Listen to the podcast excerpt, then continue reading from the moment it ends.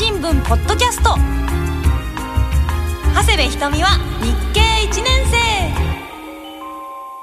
皆さんこんにちは長谷部ひとみです。日本経済新聞がお送りするポッドキャスト。今日が2回目です。長谷部ひとみは日経1年生。よろしくお願いいたします。えー、前回のですね第1回目を聞いてたくさんの方がメールをくださいました。いくつかご紹介いたします。えー、ペンネームわらさんからいただきました。初回の放送を楽しく拝聴させていただきました。私も日経1年生ですのでこれからもチェックさせていただきます。長谷部さんスタッフの皆さんお仕事頑張ってください、えー、ペンネーム流星さんからいただきました。自分も毎朝日経新聞を読んでいますがまだまだわからないことが多いので長谷部さんと一緒に学んでいきたいと思います、はあ、同じ1年生の方がいらっしゃいました。うわ一緒に頑張っていきましょう。ペンネームうどんと黒猫さんからいただきました。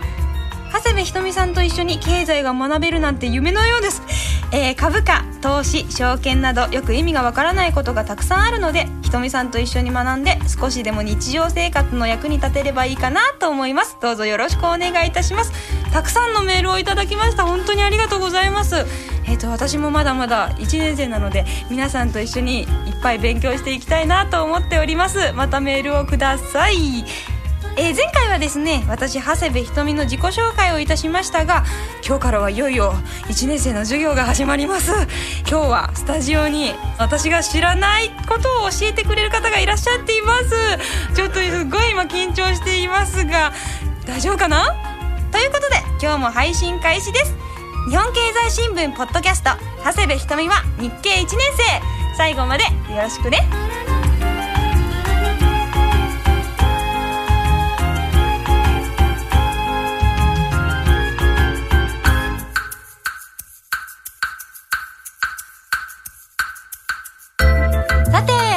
とみは日経1年生今日はですねわからないことはわからないというをテーマに経済に関する素朴な疑問というよりは、えー、基本の基本の基本をちゃんと学んでいきたいと思っております。スタジオには日本経済新聞社の西川さんにお越しいただきました。よろしくお願いします。は。よろしくお願いいたします。よろしくお願いします西川さんに経済の基本を伺っていきたいんですけれどもあの なんでこんなこと知らないんだとか呆れないでください。お願いします。あの私も日経 三年生ぐらいの知識しかありませんので。ですか？え一緒にあの一つ一つ勉強していきたいと思います。わかりました。私も2年後にはこういう風になりたいと思っております。落第もありますから。いや頑張ります。落第しないように頑張りますそれでは今日もまずは私長谷部が気になった興味のあるそしてわからない日本経済新聞の記事を見ていきましょう。ここに大量に新聞があります。6月15日金曜日の日経新聞です。シャツの上から iPod 操作って書いてあるんですけれども iPod 本体と T シャツがくっついちゃったような商品が出るらしいんですよ。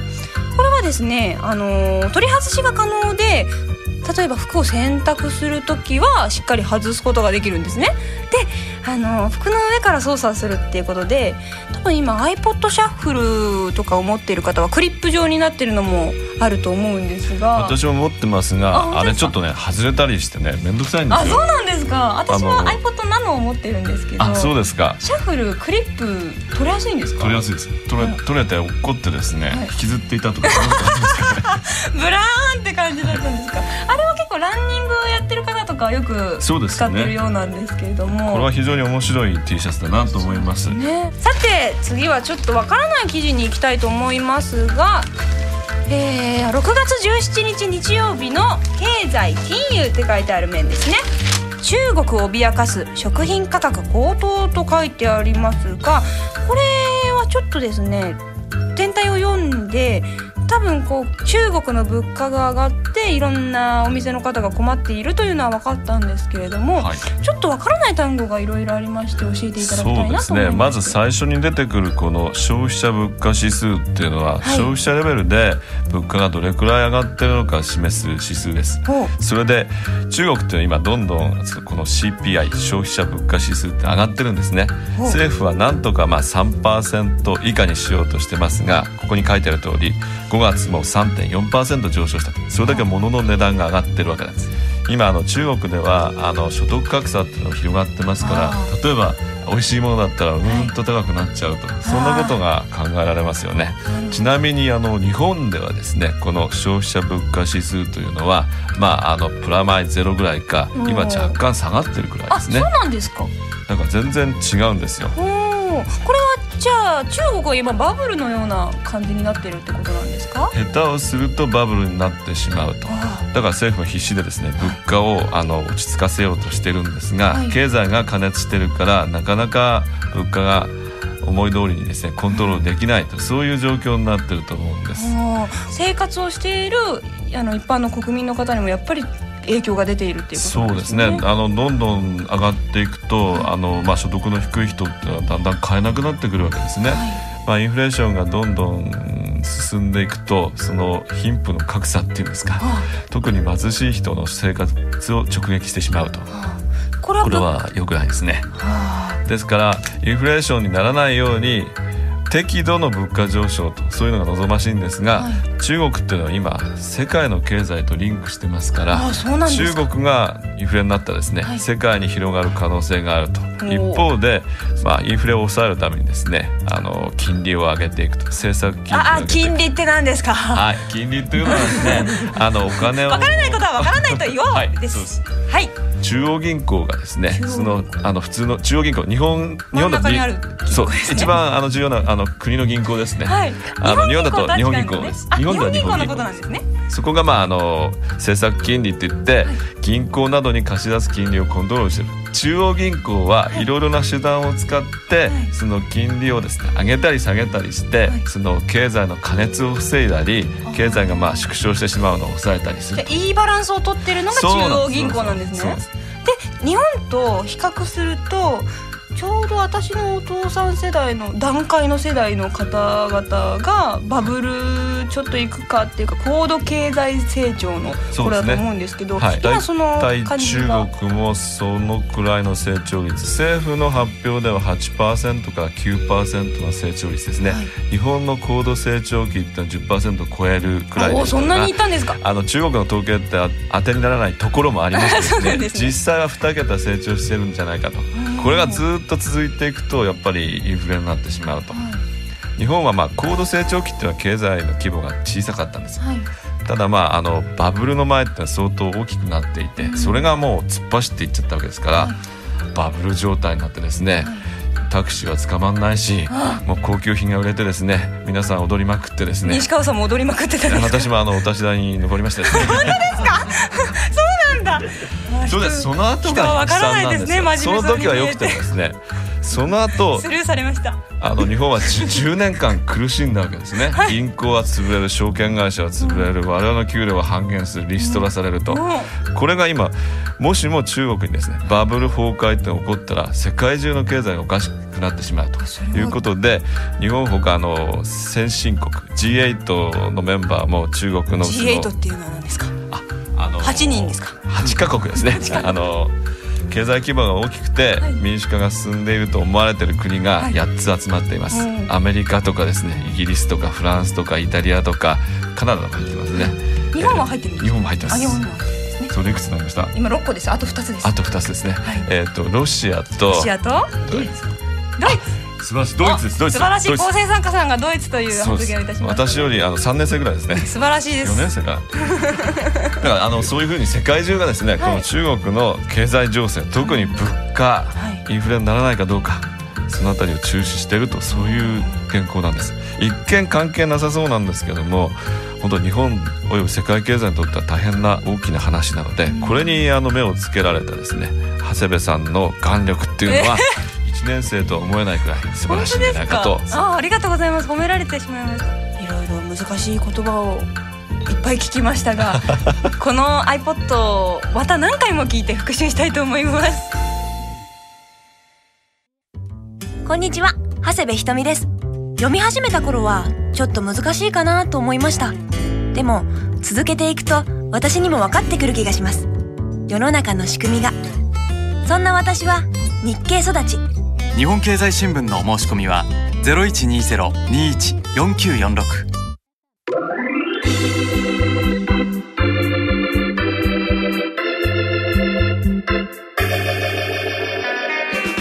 第1回のポッドキャストでも言っていたんですけれどもあの一番わからないのが証券面なんです。なるほど。はい。でこの証券面をですね私の苦手意識を克服するためにですね西川さんにたくさん聞いていきたいと思います。はい。題して西川さん教えてのコーナーです。まずは基本的なことなんですけれどもはい。そもそも証券面の証券とか株って何ですか？長谷部さんはケーキが好きですか？大好きです。でケーキが好きだと。自分で食べていてですね、人にも食べさせたいと。それでお金を儲けちゃおうと。もろ。じゃあ、えー、と長谷部ケーキ店を作りましょうと、はい。しかしお金はありません。お金ないですそうするとまあ道は2つぐらいで、まあ銀行にお金を借りると。貸してください。しかし銀行はそう簡単にですね、い。っぱい貸してくれません。その時にはですね、あのこの株式会社って作るのがですね非常にいいんですよ、おなんとなくは知っているんですよ、はい。株式会社っていうのは株主さんに株を買ってもらって、はい。あのそのお金で会社を運営していくっていうことですよね。そうです株主総会というのがあるんですよね、その通りです、はい、でもそれしか知らないんです。ちょっと恥ずかしいんですけれども。ですから例えばですね、はい。そのケーキ屋さんを開店するのに50万円が必要であるお。とそうすると長谷部ケーキ屋株式会社って作ります、はい。でそれをですね例えば50人の友人とか、えー、と機関投資家とかそんな人に例えば1万円ずつ買ってもらうと、はい。私も1万円買うと。はいそうするとですね50分の1のその会社の所有権っていうのが私にお金を出しているからこそ得られる権利ですね。そうです。ケーキ屋さんのその50分の1は俺のものだとなるほど。いうことになるんですね。ですから株というのはその簡単に言うとその会社の持ち分うん。それを示しているということになりますで私は1万円お金を出してますからもしそのケーキ屋さんがとても美味しくてですね、はい。人気が出て行列ができるほどになってしまって。そうなったらですね儲かりますからそれを配当という形でもらえると、さらにまあすごい事業展開が進んでですね、えー、と上場すると。上場。なんか聞いたことがあるぞ。上場。上場こというのはですねあの証証券取引所で、あの売り買いができるようになることですねあの証券取引所で売買できるということはステータスにもなりますし株の価格に客観性が出るわけです。例えばその1万円で買った私がですね、はい。そのもしもそのケーキ屋さんがですね東京証券取引所第一部に上場したら上場したら。5万円の価格がつくと。これ極めてか客観的で、はい。かつ私がですねあお金が欲しいと。ちょっとじゃあこの株を売るかというと5万円で売れちゃうわけなんでああ1万円出したのに5万円で売れちゃうってことです得ですね。4すそれキャピタルゲインズっていうんですけども、そういうまあ流通性を帯びてあのいつでも売ってもらえる、い、つでも買えるとそういうことになるのが上場ですね。じゃあ未上場のはそういうことにはならないってことなんですね。そうですね。相対取引で買ってくださいよこれ飲みますよ本当あー。かねと。客観性があんまりないわけ直接トレードするのが未上場。そう。であのいろいろこういろんな人に買っていただいて公平な判断ができるのが上場。誰でも買える。誰でも売れると。ーそれが証券取引所に上場するですね。先ほど5万円で返ってくるっていうお話がありましたが、はい。それが株価が上昇しているっていうことなんでか？そうですすそうですそうです。じゃあ株価が下がっている時に売ってしまうと損を損しますねしてしまうああるいはもうそのケーキ屋さんのケーキが美味しくないと。あ長谷部ケーキ店ダメだ。ってことになって行列は全然できなくて、はい。あの在庫が溜まって倒産するとですね、はい。私はその1万円のその出資分だけ損するということになってしまいます。はい。じゃあ50人の50万円を出してくださった50人の方がみんな損してしまうということになりますね。あそういうことなんですね。あじゃあこの新聞の証券面に書いてある数字は株価の上昇とか何パーセントあなたはもらえますよっていうのが書いてある数字なんですか？あそれは配当はまた別でして、はいえー、と日々日々のその紙面にはですね、はい。その株価ですね。株価。ずっと株価が前日に比べて上がったのか下がったのか、あ株価っていうのは日々変わっていくものなんですか？そうですあそうなんですか？えだって例えばですねケーキ屋さんの味はそんなに1日で変わらないじゃないですか。そうですね。で人気も多分そこまですごい失態がない限りはこうガクンって下がることは味はないと思うんですけど。でも例えばその長谷部ケーキ店でですね、はい、食中毒を起こしたと、はい、そういうことになるともう客は誰も来なくなるんですね。そういう時はガクンって下がりますけど。ガーンと下がってですね、あの私が大損してしまうということになります、これはあの今現実にですねあの介護の分野とか、で、まあ、不祥事を起こした企業の株がガーンと下がってると。でもこういうそういう不祥そういう不祥事を起こしていなくてもこうやって上がったり下がったりは毎日するものなんですか？そうですね。あのいろんなあのファクターがありまして全体のその市場の流れとちょっと違った動きをしたりすると。いうこともありますが基本的にはその日本経済っていうのは良くなれば株価はおおむね上がっていくと、うん、まああの経済の体温計って言われてますけどね、でまああの体力がなくなってくると、まあ、落ちていくと。下がっていくと。それと個々の企業のそのニュースによって、はい、例えば画期的な新製品ですね。明日から売りますよっていうニュースが流れたら急騰するでしょうね。こうなこうこううなぎ登りなんですね。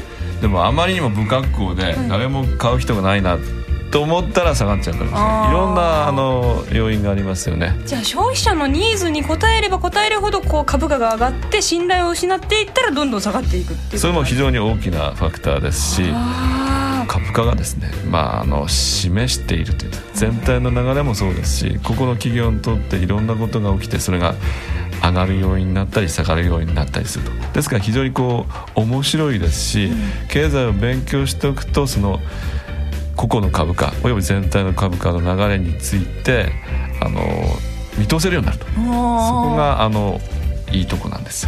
ですから日経新聞にこう細かくですね、はい、この数字が並んでますが、はい、これはですから何の数字なんだろうってずっと思ってました。ここにかあの説明は書いてますが株価が出てますよね、はい、それでその後にあの黒三角白三角っていうのがあってですね、はい、ありますね。白三角はずっと疑問に思ってました。値上がり白が値上がり。白が値上がり。黒三角は値下がりと。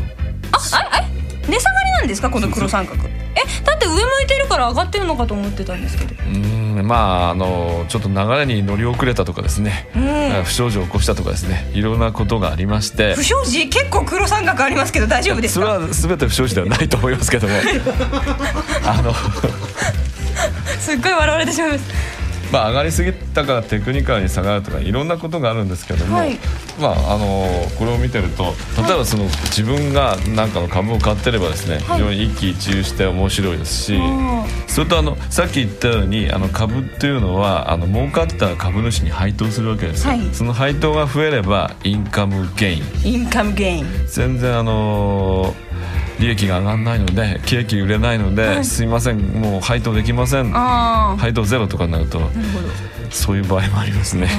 あなんかですねわからない言葉がすっごく多かったんですけれどもなんかすごく経済が近くなったような感じがします。白三角と黒三角の差も分かりましたし本日は日本経済新聞社の西川さんどうもありがとうございました。ありがとうございました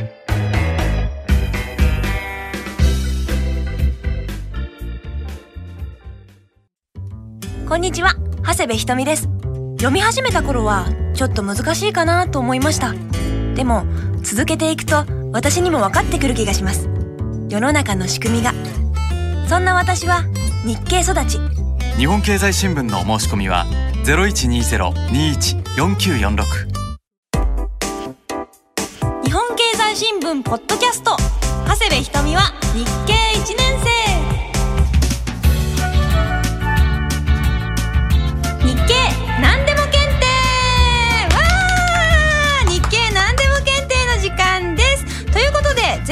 問題覚えていらっしゃるでしょうか？日本経済新聞長官の文字数は全部で約何文字でしょうか？さあ皆さん分かりましたか？いろんな方にですね答えを送っていただきましたが正解は3番の20万文字です。たくさんの方から回答をいただきました。ありがとうございます。10名の方に長谷部ひとみのサイン色紙をプレゼントいたします。当選した方はペンネームヘイパーさん。おにぎりさんしさてさん他合わせて10名の方にサイン色紙をプレゼントいたします。おめでとうございます。では今日の問題はこちら。株が上がったり下がったりするときによく使われる日経平均株価。この日経平均とは東京証券取引所の第1部上場銘柄から売買の数量や業種のバランスを考慮して選んだ銘柄の平均値ですが、さて、いくつの銘柄数の平均でしょうか ?1 番、25銘柄。2番、225銘柄。3番、2525銘柄。ュースとかでもよく見たりしますよね。日経平均1万何千何百何十何円とかそういうのを見たり聞いたりしてる方もいらっしゃると思うんですけれどもこの日経平均株価はいくつの銘柄から計算されているものでしょうかっていうのが今回の問題です。応募方法ですがこの長谷部ひとみは日経1年生のウェブサイトにですね応募フォーム「何でも検定答え」っていうボタンがありますのでそちらから応募してください。締め切りは7月2日月曜日になっております。クイズに正解した方の中から抽選で今回は長谷部ひとみ直筆サイン入り日経クリアファイルを5名様に差し上げます。こちらに現物があります。皆さんわからないと思うんですけれども長谷部今そのファイルを持っております。えっとですねこれはですね非売品になっておりましてなかなか手に入らない超レアものになっております、えー、地下鉄の駅にですねこの同じデザインのポスターが貼ってあると思うんですけれどもそれがクリアファイルになっちゃっております。皆さんどしどし応募してくださいね。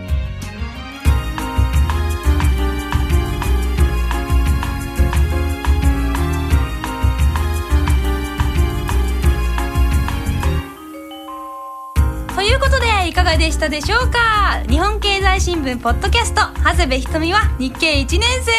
今日はですねあの西川さんにお越しいただきいろんな経済のお話をしていただきましたがえっとですねただ新聞を読むだけではなくやっぱり西川さんのいろんな知識を盛り込みつつちょっと分かりやすい日経の読み方が分かったと思うのですが皆さんもですね。日経を読みながら西川さんのようにこういろんな記事を分析するのもいいんじゃないかなと思います。メールでいろいろメッセージや書き込みをいただきました。少し紹介させていただきます、えー、ペンネーム山さんからいただきました。ありがとうございます。私は日経を読むようになって10年以上になりますが逆に初心者の方はこういうことがわからないのだなと思いました。これからひとみさんが経済を覚えていく姿を見るのが楽しみです。わあ 10, 10年生？10年生の方からメールをいただきました。大先輩ですね。え他にもえペンネーム堀さんからいただきました。私も日経1年生です。大学卒業後大学院に進学したので4月から日経新聞を毎朝読んでいますこの番組を中高生にぜひ聞いてもらいたいですね。頑張ってください。わお中高生ですって。あら中高生も経済に詳しくなったらいいですね。私も1年生なんですけど中高生の方もこれを聞いてね日経を読み出してこう私よりどんどんどんどん分かっていったらあ私は負けてしまうような気がしますがいろんな人とですねあの経済の勉強をもっともっとしていきたいなと思ってます。えこの他にもですねペンネームファニーボーイさん。キャピーさんすきすきカフェさんみよみよさんガッツさん松もさんはじめたくさんの方からメールをいただきました。本当にありがとうございます。全部読ませていただいております。すごく活力になるのでもっともっとあの皆さんのご意見ご感想を送ってください。さて長谷部ひとみは日経1年生。次回の更新は7月9日月曜日です。経済のことがちょっとずつわかるお話をお届けいたします。長谷部と一緒に楽しく学んでいきましょう。どうぞお楽しみに。お相手は長谷部ひとみでした。バイバイ。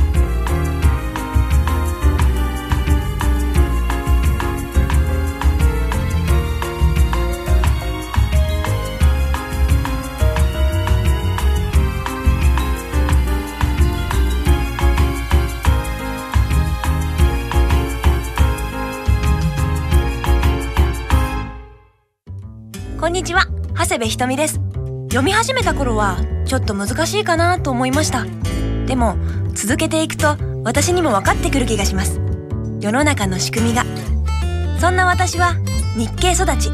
日本経済新聞のお申し込みは0120-21-4946